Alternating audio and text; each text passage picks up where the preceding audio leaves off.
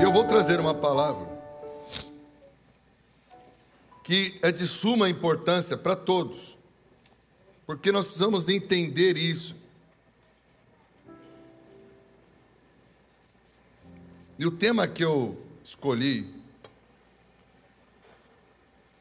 é pais e filhos.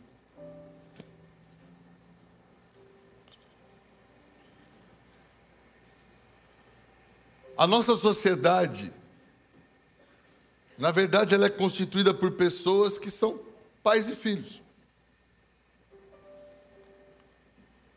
Tudo se aprende e se desenvolve a partir do seio da família.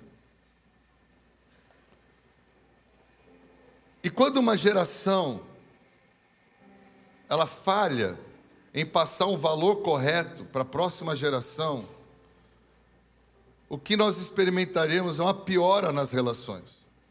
O que nós vamos ver é uma piora na sociedade. As relações humanas, elas estão piorando. As pessoas estão querendo casar menos, ter menos filhos, estão cada vez desrespeitando mais os pais, cada vez tem aumentado as divergências de opinião, as disputas. O homem está cada vez mais perdido e infeliz. Isso é um fato. E eu acredito que tem a ver com a família tem a ver com a educação. A família tem um papel enorme na vida de uma criança, porque a família é a primeira base de influência de uma criança. É o, é o meio onde ela vive, e esse meio é de extrema importância para a construção das suas ideias, das suas opiniões, da sua conduta. A família é responsável por ensinar, educar, inserir a criança na sociedade. É a família que faz isso. Os costumes e modos de uma pessoa são aprendidos dentro do seu lar. E se corrompidos quando saem, começam a sair de casa, é porque a base desse lar, a estrutura e o serviço de educação e influência foi falho. Os costumes e modos de uma família determinam a percepção do indivíduo quando ele começa a se inserir na sociedade.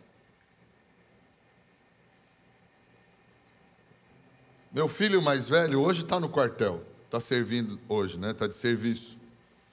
E ele estava falando para mim que teve uma conversa no pelotão dele, que ele é o único, ele e um outro amigo da igreja, aqui da nossa igreja, são os que não falam palavrão. E falam que eles são os certinhos. Mas eu nunca ouvi na minha vida o meu pai está aqui, minha mãe falecida, falarem um palavrão. E meus filhos nunca ouviram eu falar um palavrão. Boca suja vem de casa. Até porque eu lembro um dia que eu era adolescente na rua os meninos falavam palavrões para se impor.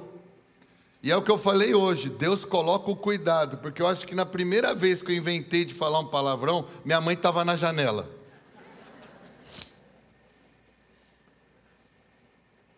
Eu falei um negócio para o menino, eu não lembro o que, que eu falei. A minha mãe, Ricardo, para dentro. Eu falei, deu velha. E eu lembro que eu tomei um sermão que eu merecia. E não me arrisquei mais a fazê-lo porque eu fiquei com muita vergonha da minha mãe. E tive vergonha da minha atitude desnecessária. E muitos dos nossos valores, quando os nossos filhos chegam no mundo, eles deveriam confrontar os amiguinhos da mesma idade que têm os valores corrompidos.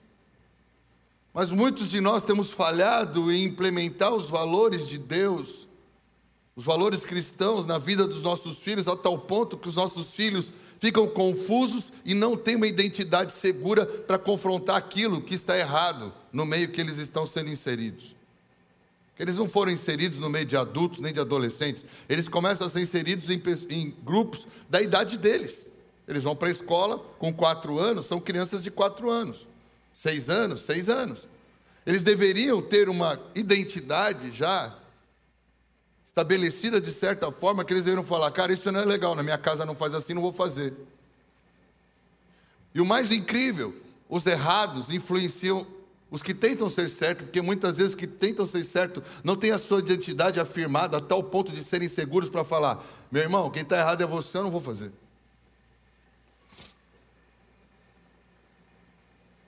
Eu lembro quando eu estava na faculdade, no primeiro ano da faculdade descobriram que eu era virgem, por conta de uma discussão, e eu virei uma chacota da classe. A professora de psicologia ficou sabendo e falou: É verdade que tem um virgem nessa classe? Ela era muito. gostava de zombar.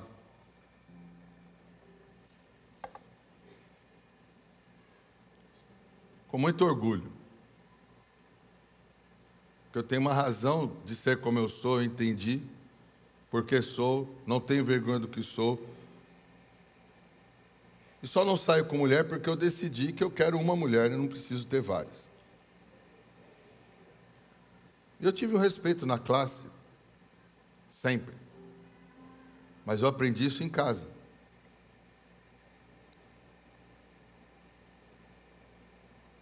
O que será que nós temos ensinado para os nossos filhos em casa?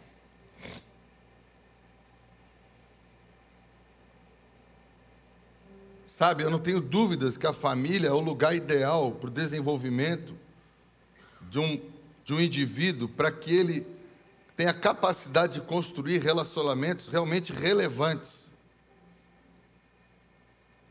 Mas ele só vai ter essa capacidade quando ele tiver clareza do que é certo e do que é errado. E os pais é que têm essa obrigação. Não é a escola, não é o professor. O professor ensina português, matemática, história, geografia, física, biologia. Educação vem do lar. Eu penso que os pais são elementos essenciais no crescimento e na socialização da criança.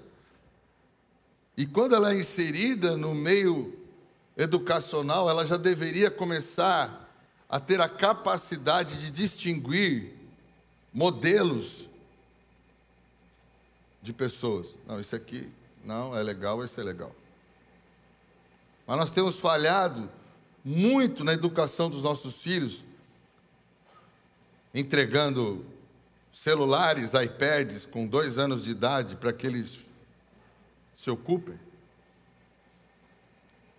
E o resultado disso, nós temos provado aí nos últimos 30 anos da internet, que o mundo está ficando pior muito rápido. Porque nós temos visto uma juventude aí totalmente desconexa do próximo. Ela não quer se conectar a pessoas, ela o individualismo, o egoísmo crescendo de uma maneira absurda, aonde ela não tem padrões de referência nem de opinião, então começa na sua até crise de identidade desenvolver suas próprias opiniões, todas infundadas. E o mundo, irmãos, eu não sei o que será. Eu não sei como será o mundo daqui 20 anos, se continuarmos nesse ritmo, em que cada vez mais os pais estão menos com os filhos, entregando os filhos a um, um programa de computador. Se o seu filho no Instagram assistir dois videozinhos que tem algo errado, aquele programa vai enfiar para ele mais 50 vídeos no mesmo padrão de erro, para que ele assista. E daqui a pouco o teu filho está com a mente inteira corrompida, porque ele foi infestado literalmente por um vírus, de computador que quer que eles sejam o consumista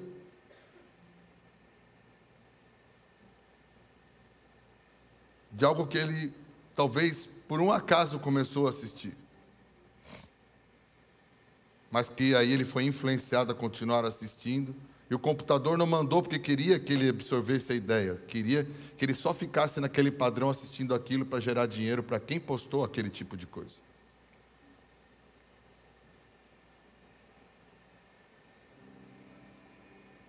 Aonde o mundo vai parar? Sabe, irmãos, as, as habilidades socioemocionais de uma criança, elas precisam ser desenvolvidas. E quem tem o papel de, de, de trabalhar essas habilidades complexas na vida da criança são os pais. Quais habilidades, pastor? São os pais que trabalham a capacidade da criança de pensar antes de agir e reagir. São os pais que trabalham a criança na, no seu nível de colocar-se no lugar do outro, de criar empatia. São os pais que trabalham a capacidade da criança de ser capaz de superar frustrações e interpretar comportamentos e sentimentos dos outros, lidando com isso de uma maneira que ele saiba que muitas vezes o outro precisa sim é de compreensão ou de ajuda ou até de limites. São os pais que fazem isso. A capacidade de, um, de uma criança desenvolver extroversão ou engajamento com os outros, são os pais que trabalham. Mas os pais têm falhado demais hoje em dia na educação dos seus filhos, porque os próprios pais talvez não tiveram um engajamento maior dos pais para com eles. E eles não estão sabendo reproduzir. A verdade é o seguinte: eu sempre falo, igreja é uma obra ge geracional. A vida é geracional. O mundo se passa de pai para filho. A sociedade é constituída de pais e filhos. E os pais estão falhando em ensinar os filhos respeito, em trazer para os filhos confiança, eu vejo tantos adolescentes hoje inseguros, com baixa autoestima. Por que o seu filho teria baixa autoestima se quem afirma a identidade dele é você? Por mais de 10 anos, 12 anos seguidos, até realmente ele ter que decidir como ele vai reagir diante das coisas. Quem vai ensinar resiliência ao seu filho? O professor? O amiguinho do colégio? Quem vai explicar para ele como lidar com o estresse e a frustração? Por isso que nós temos tido uma, uma, uma, uma sociedade que não é intolerante, uma sociedade que as pessoas estão matando por pouco, brigando por pouco, se separando por pouco, divorciando por pouco, agredindo por pouco. Na verdade, nós temos como sociedade falhado no nosso papel de pais.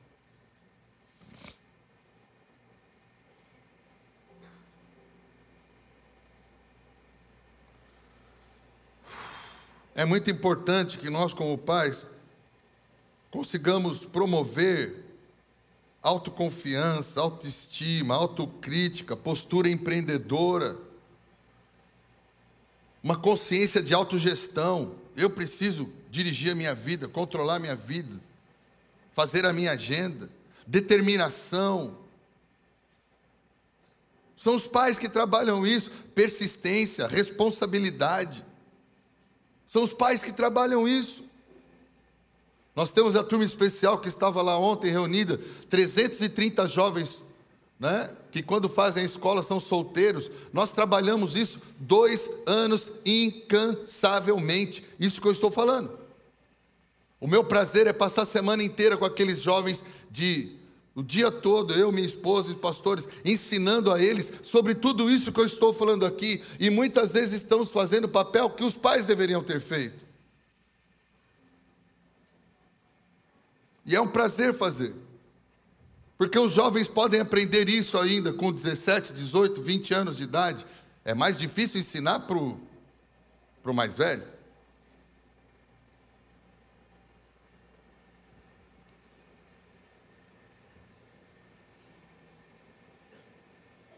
E eu não quero fazer aquele culto chato que faz você, oh, eu sou horrível, eu fui um péssimo pai.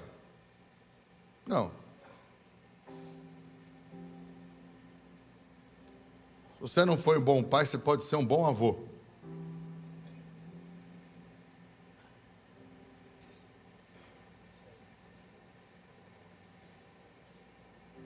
Eu não entendo porque também a nossa sociedade tão rápido excluiu os mais velhos. Fazendo um parêntese. Você sabia, eu falei para um pastor de uma grande denominação no Brasil, que eu tive a oportunidade de jantar com ele e minha esposa esses dias. Eu falei para ele: sabe qual é o problema da igreja brasileira? Ela acabou com o papel do ancião. E aí os mais jovens, que se acham os sabichões, os conhecedores de toda a verdade, e não são, porque a experiência que concretiza toda a consciência de realidade, e nós não temos toda a experiência, nós deveríamos andar com os mais velhos e consultá-los como anciãos para saber se realmente o caminho que estamos seguindo é o melhor ou se há variantes que ainda não conhecemos que nós podemos esperar que virá, virão acontecer, porque eles já viveram. Mas nós pegamos os mais velhos, não, é velho.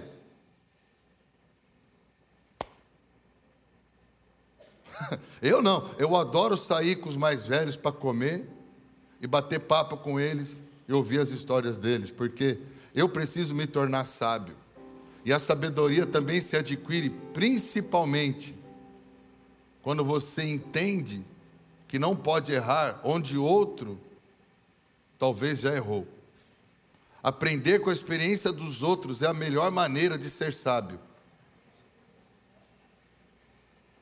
Eu valorizo os, mais velhos.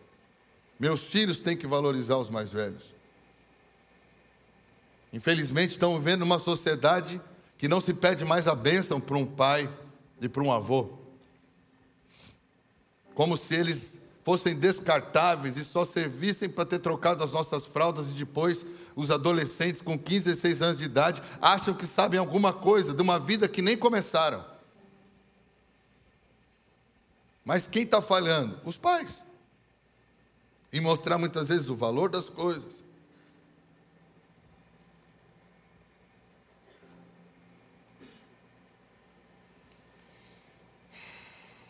A palavra de Deus em Provérbios, capítulo 22, ela diz: Ensina a criança no caminho que deve andar, e ainda quando for velho, não se desviará dele. Sabe, a gente está vivendo, irmãos, numa sociedade que, de modo geral, está perdida e cada um segue o seu caminho. Mas a Bíblia diz que nós temos que ensinar um caminho. Existe um caminho. O mundo não entendeu que Jesus é o caminho. E quando Jesus diz, lá em João 14, eu sou o caminho, ele está falando o seguinte, assim como ele falou para os seus discípulos: segue-me. Eu sigo Jesus, quando eu sigo Jesus, eu aprendo com ele, tanto com palavras como com exemplo. E nesse meu aprendizado de segui-lo com palavras e exemplos, eu me torno parecido com eles e eu também conheço o caminho. Por isso que Jesus dizia que ele era o caminho.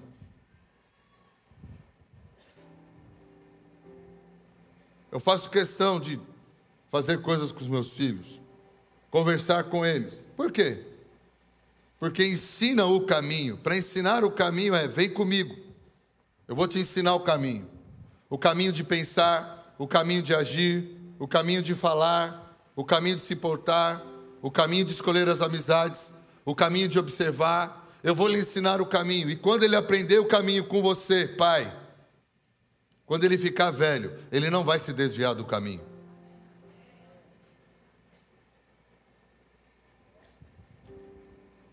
Jesus falou: Eu sou o caminho. Eu acho incrível que hoje em dia cada pessoa tem o seu modo de pensar, seu próprio modo. E o pior, as pessoas têm sua própria verdade. E tendo seu modo de pensar e a sua verdade, elas começam a ter valores distorcidos, elas começam a, a desenvolver ações egoístas, porque já que eu não penso igual a você, não, não, não, não tenho valor igual ao seu, eu faço do meu jeito, você faz do seu, a gente. Isso está fazendo com que o mundo se torne cada mais egoísta, cada vez mais egoísta, cada vez mais independente. Cada vez mais o homem está se distanciando um do outro. Uma sociedade que, para ser forte, precisa haver unidade, está cada vez mais desconectada. Por isso que igreja, eu já gosto da igreja que chama de irmão. Eu já gosto de igreja que crente gosta de sentar e conversar e gosta de comer. Hã? E nessa relação de estar próximo, chamar de irmão, comer e conversar, as pessoas podem evoluir e mudar. Elas precisam aprender a ser mais altruístas, ter maior nível de resiliência, precisam aprender ser mais humildes, senão as relações não funcionam. É muito bom viver em comunidade. É muito bom ter uma comunidade saudável para se fazer parte. Quando as crianças têm tempo com os pais, elas se tornam crianças mais saudáveis, mais seguras, mais confiantes, mais esclarecidas, porque ninguém vai explicar as coisas melhor para o seu filho quando ele é está na primeira infância do que você. Aqui na igreja nós estabelecemos algumas regras. A igreja não pode ter reuniões que excedem 9h30 da noite, e nós não queremos que os irmãos da igreja venham à igreja mais do que duas vezes por semana. Nós não temos reuniões quase aos sábados, são muito poucas, são esporádicas. Domingo é dia da? Para quê? Para que não haja desculpa que você não tem tempo com seus filhos. Porque a igreja não substitui o seu trabalho, assim como muito menos a escola. Porque a igreja influencia de melhor forma que a escola. Porque a igreja tem um padrão de valor, educação, baseados num livro que é perfeito. E a escola tem uns professores de vez em quando que são uns malucos, deturpados, promíscuos, inconsequentes, manipuladores que usam sua própria regra de vida para disseminar suas ideias para o seu filho que está sentado na frente dele.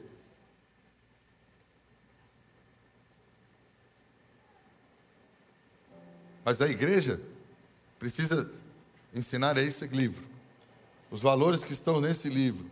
O pastor tem que falar sobre o que está escrito aqui. Aliás, se você fre frequentar uma igreja que o pastor não ensina a Bíblia e fala mais das ideias dele do que da Bíblia, ele está falhando também no pastoreio dele.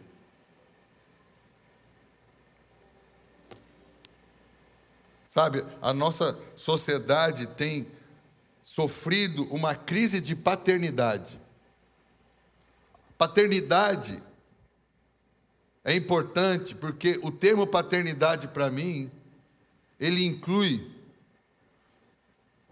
sucessão. Um pai que exerce paternidade sobre o filho, ele faz com que o filho encontre aquele lugar de sucessor. Onde há ausência de paternidade, o filho é só filho.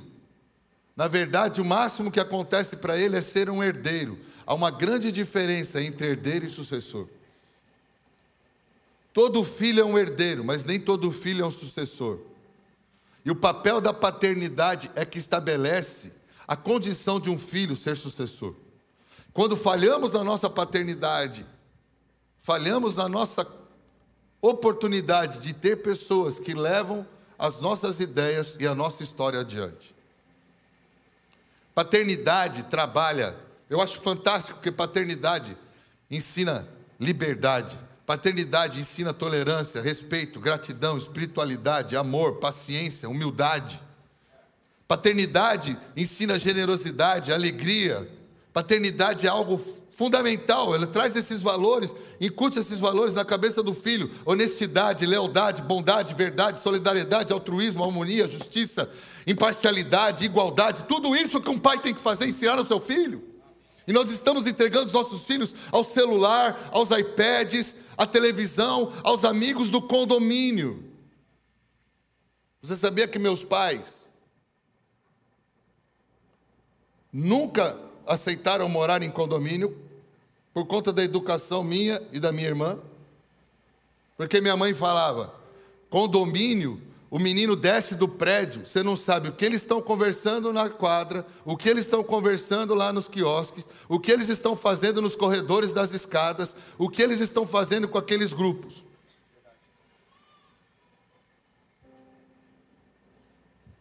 E hoje você sabe que, o que mais valoriza qualquer condomínio na Barra da Tijuca e no Recreio? A infraestrutura do condomínio. Os pais falam assim: eu não tenho que ter trabalho. No condomínio tem judô, tem balé, tem quadro, tem tênis, tem piscina, tem tudo, e eles não correm perigo. O perigo não está no ladrão e no bandido, está no filho do vizinho que virou amigo, mas não deveria sê-lo. Que você entrega o seu filho, que muitas vezes está agora porque está dentro do condomínio, frequentando a casa daquele maluco que é todo liberal progressista e coloca lá filmes pornográficos para os meninos verem para ver e ficar dando risada. Eu tenho histórias terríveis de condomínio para contar aqui, posso passar o dia aqui, porque eu lido com as crianças que vivem nesses, nessas condições.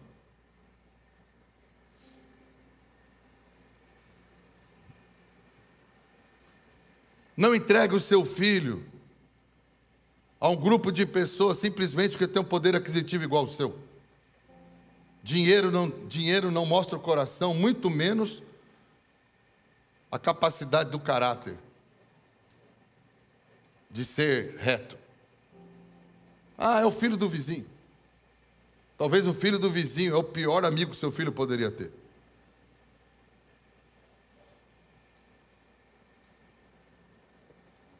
Tenha trabalho. Leve o seu filho no jiu-jitsu, leve o seu filho no futebol e assista. Eu não tenho tempo, reorganize a sua agenda. Alguém tem que conseguir um tempo.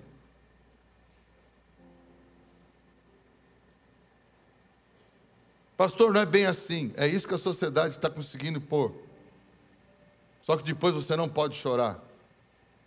Como muitas vezes eu atendo aqui pais que os filhos estão em depressão, drogas, vício em pornografia, rebeldia.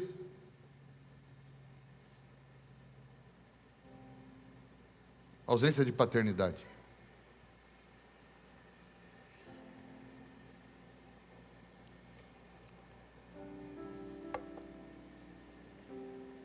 Jesus disse em João 14, 6: Eu sou o caminho, a verdade e a vida. Ninguém vem ao Pai senão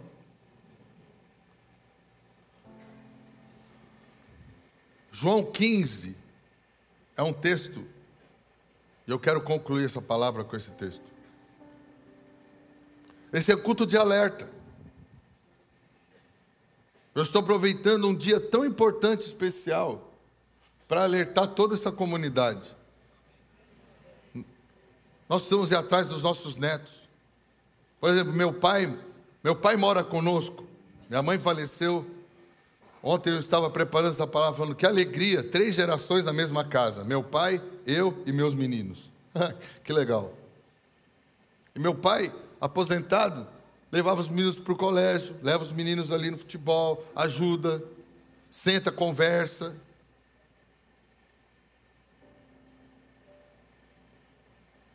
A gente está excluindo essas coisas. Não há mais tempo de família. Não há mais o tempo do pai com o filho. Deixa eu te falar, pai.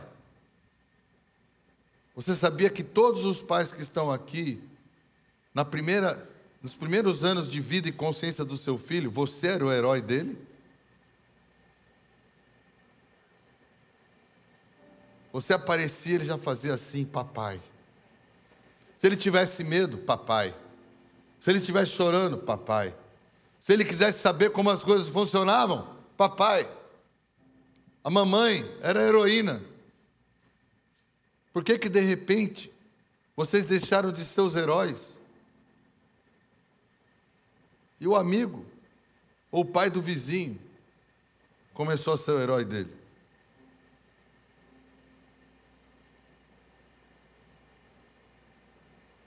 A culpa é dele?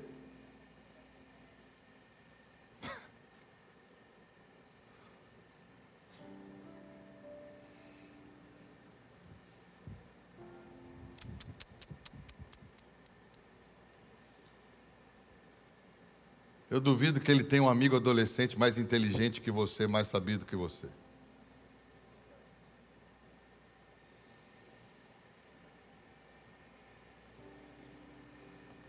Eu duvido que ele tenha um amigo adolescente mais poderoso que você, mais forte.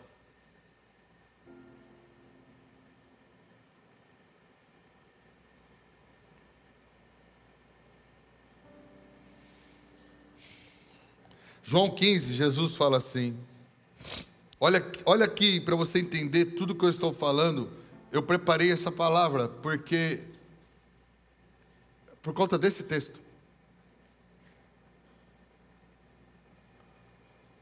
Como o Pai me amou, assim eu também vos amei.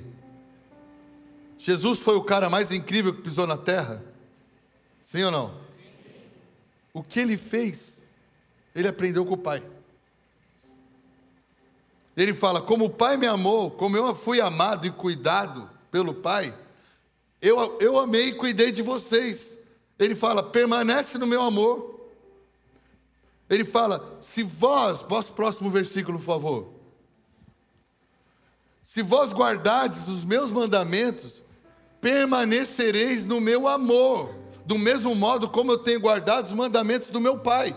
Jesus andava com o Pai, aprendia com o Pai, tinha o estilo de vida que o Pai o direcionou a ter, ele tinha isso com os discípulos e falou: Vai agora vocês e age do mesmo jeito com as outras pessoas. Próximo. Estas coisas vos tenho dito, para que a minha alegria, o quê?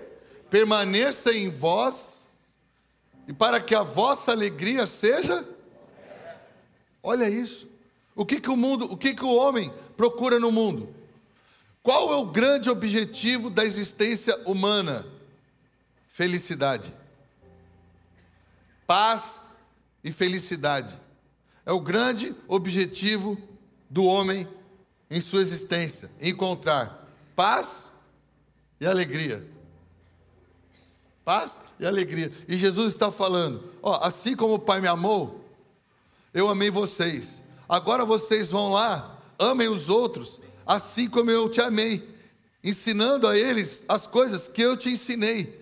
E com isso, vocês serão felizes e terão paz. Ele falou: o que então? Este é, olha aí o versículo 12 do capítulo 15.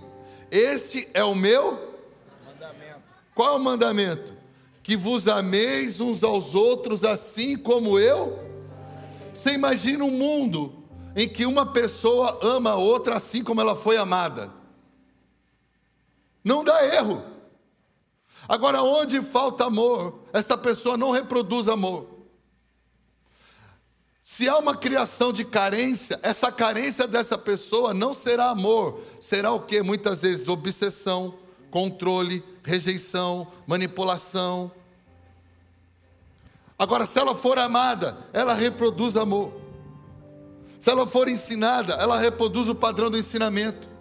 E Jesus está falando: assim como o Pai me amou, eu também vos amei, permanecer no meu amor. Se vocês guardarem os meus mandamentos e permanecerem no meu amor, guardar o mandamento e permanecer no meu amor, do mesmo modo como eu tenho guardado os mandamentos do meu Pai e permaneço no amor do meu Pai, vocês vão dar certo.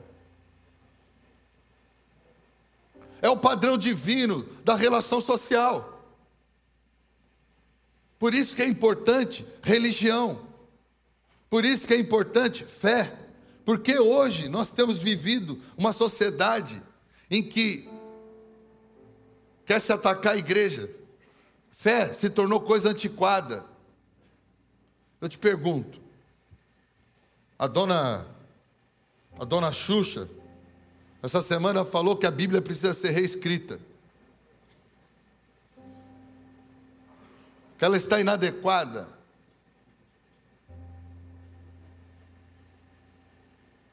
Eu acho que ela nunca leu. Porque se nós simplesmente vivemos o que está ensinado aqui como padrão de conduta, fé e amor, nós teríamos a sociedade mais maravilhosa de se viver. Mas quando eu tenho a minha opinião e quero fazer das minhas carências ou das minhas frustrações ou até das minhas ambições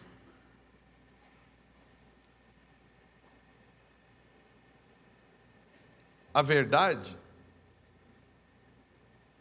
e ainda quero, por conta da minha fama, impor essa verdade sobre os outros, por conta da ignorância deles, porque ela não me convence.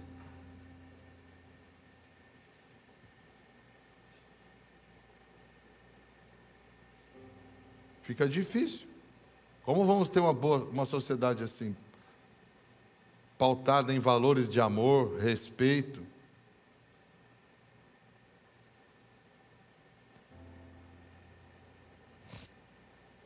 Sabe o que falta na nossa sociedade? Meu filho estava falando que teve uma situação no quartel esses dias e, e os amigos dele mentiram para não serem penalizados e ele não mentiu. E ele foi penalizado. E quando o responsável foi embora, eles falaram: você, você é bobo, você. Aquelas coisas de rapaz, né? Você só tem problema porque você quer ser o certinho. Eu falei, sabe, meu filho, vocês deviam ter dito a ele. O meu problema não é um ponto a mais, um ponto a menos no quartel. O meu problema é um Deus que vai me julgar um dia.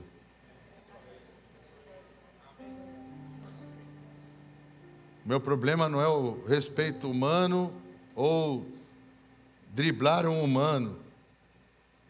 Meu, meu problema é saber que eu tenho um Deus que vê tudo o que eu faço e que um dia eu vou prestar conta da vida que eu tenho. Ele falou: Ah, pai, eu não pensei na hora. Eu só falei para eles que quem é certo no fim se dá bem. Eu falei: Nem sempre. Nós estamos num mundo tão errado que o certo começou a ser errado para esse mundo e eles começaram a prejudicar quem é certo. Mas, eu, mas em outra instância você está certo, meu filho, porque o homem vai passar nessa vida e o dia que ele se deparar com Deus, aí sim o que você fez de certo vai te garantir um lugar bom do lado de Deus.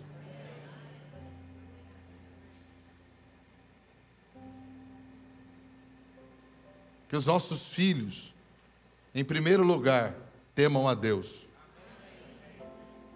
Em segundo lugar, eles entendam que a palavra de Deus é o verdadeiro padrão a ser seguido. E que eles aprendam a amar o próximo, assim como nós temos amado a eles, porque Deus tem nos amado também. Amém?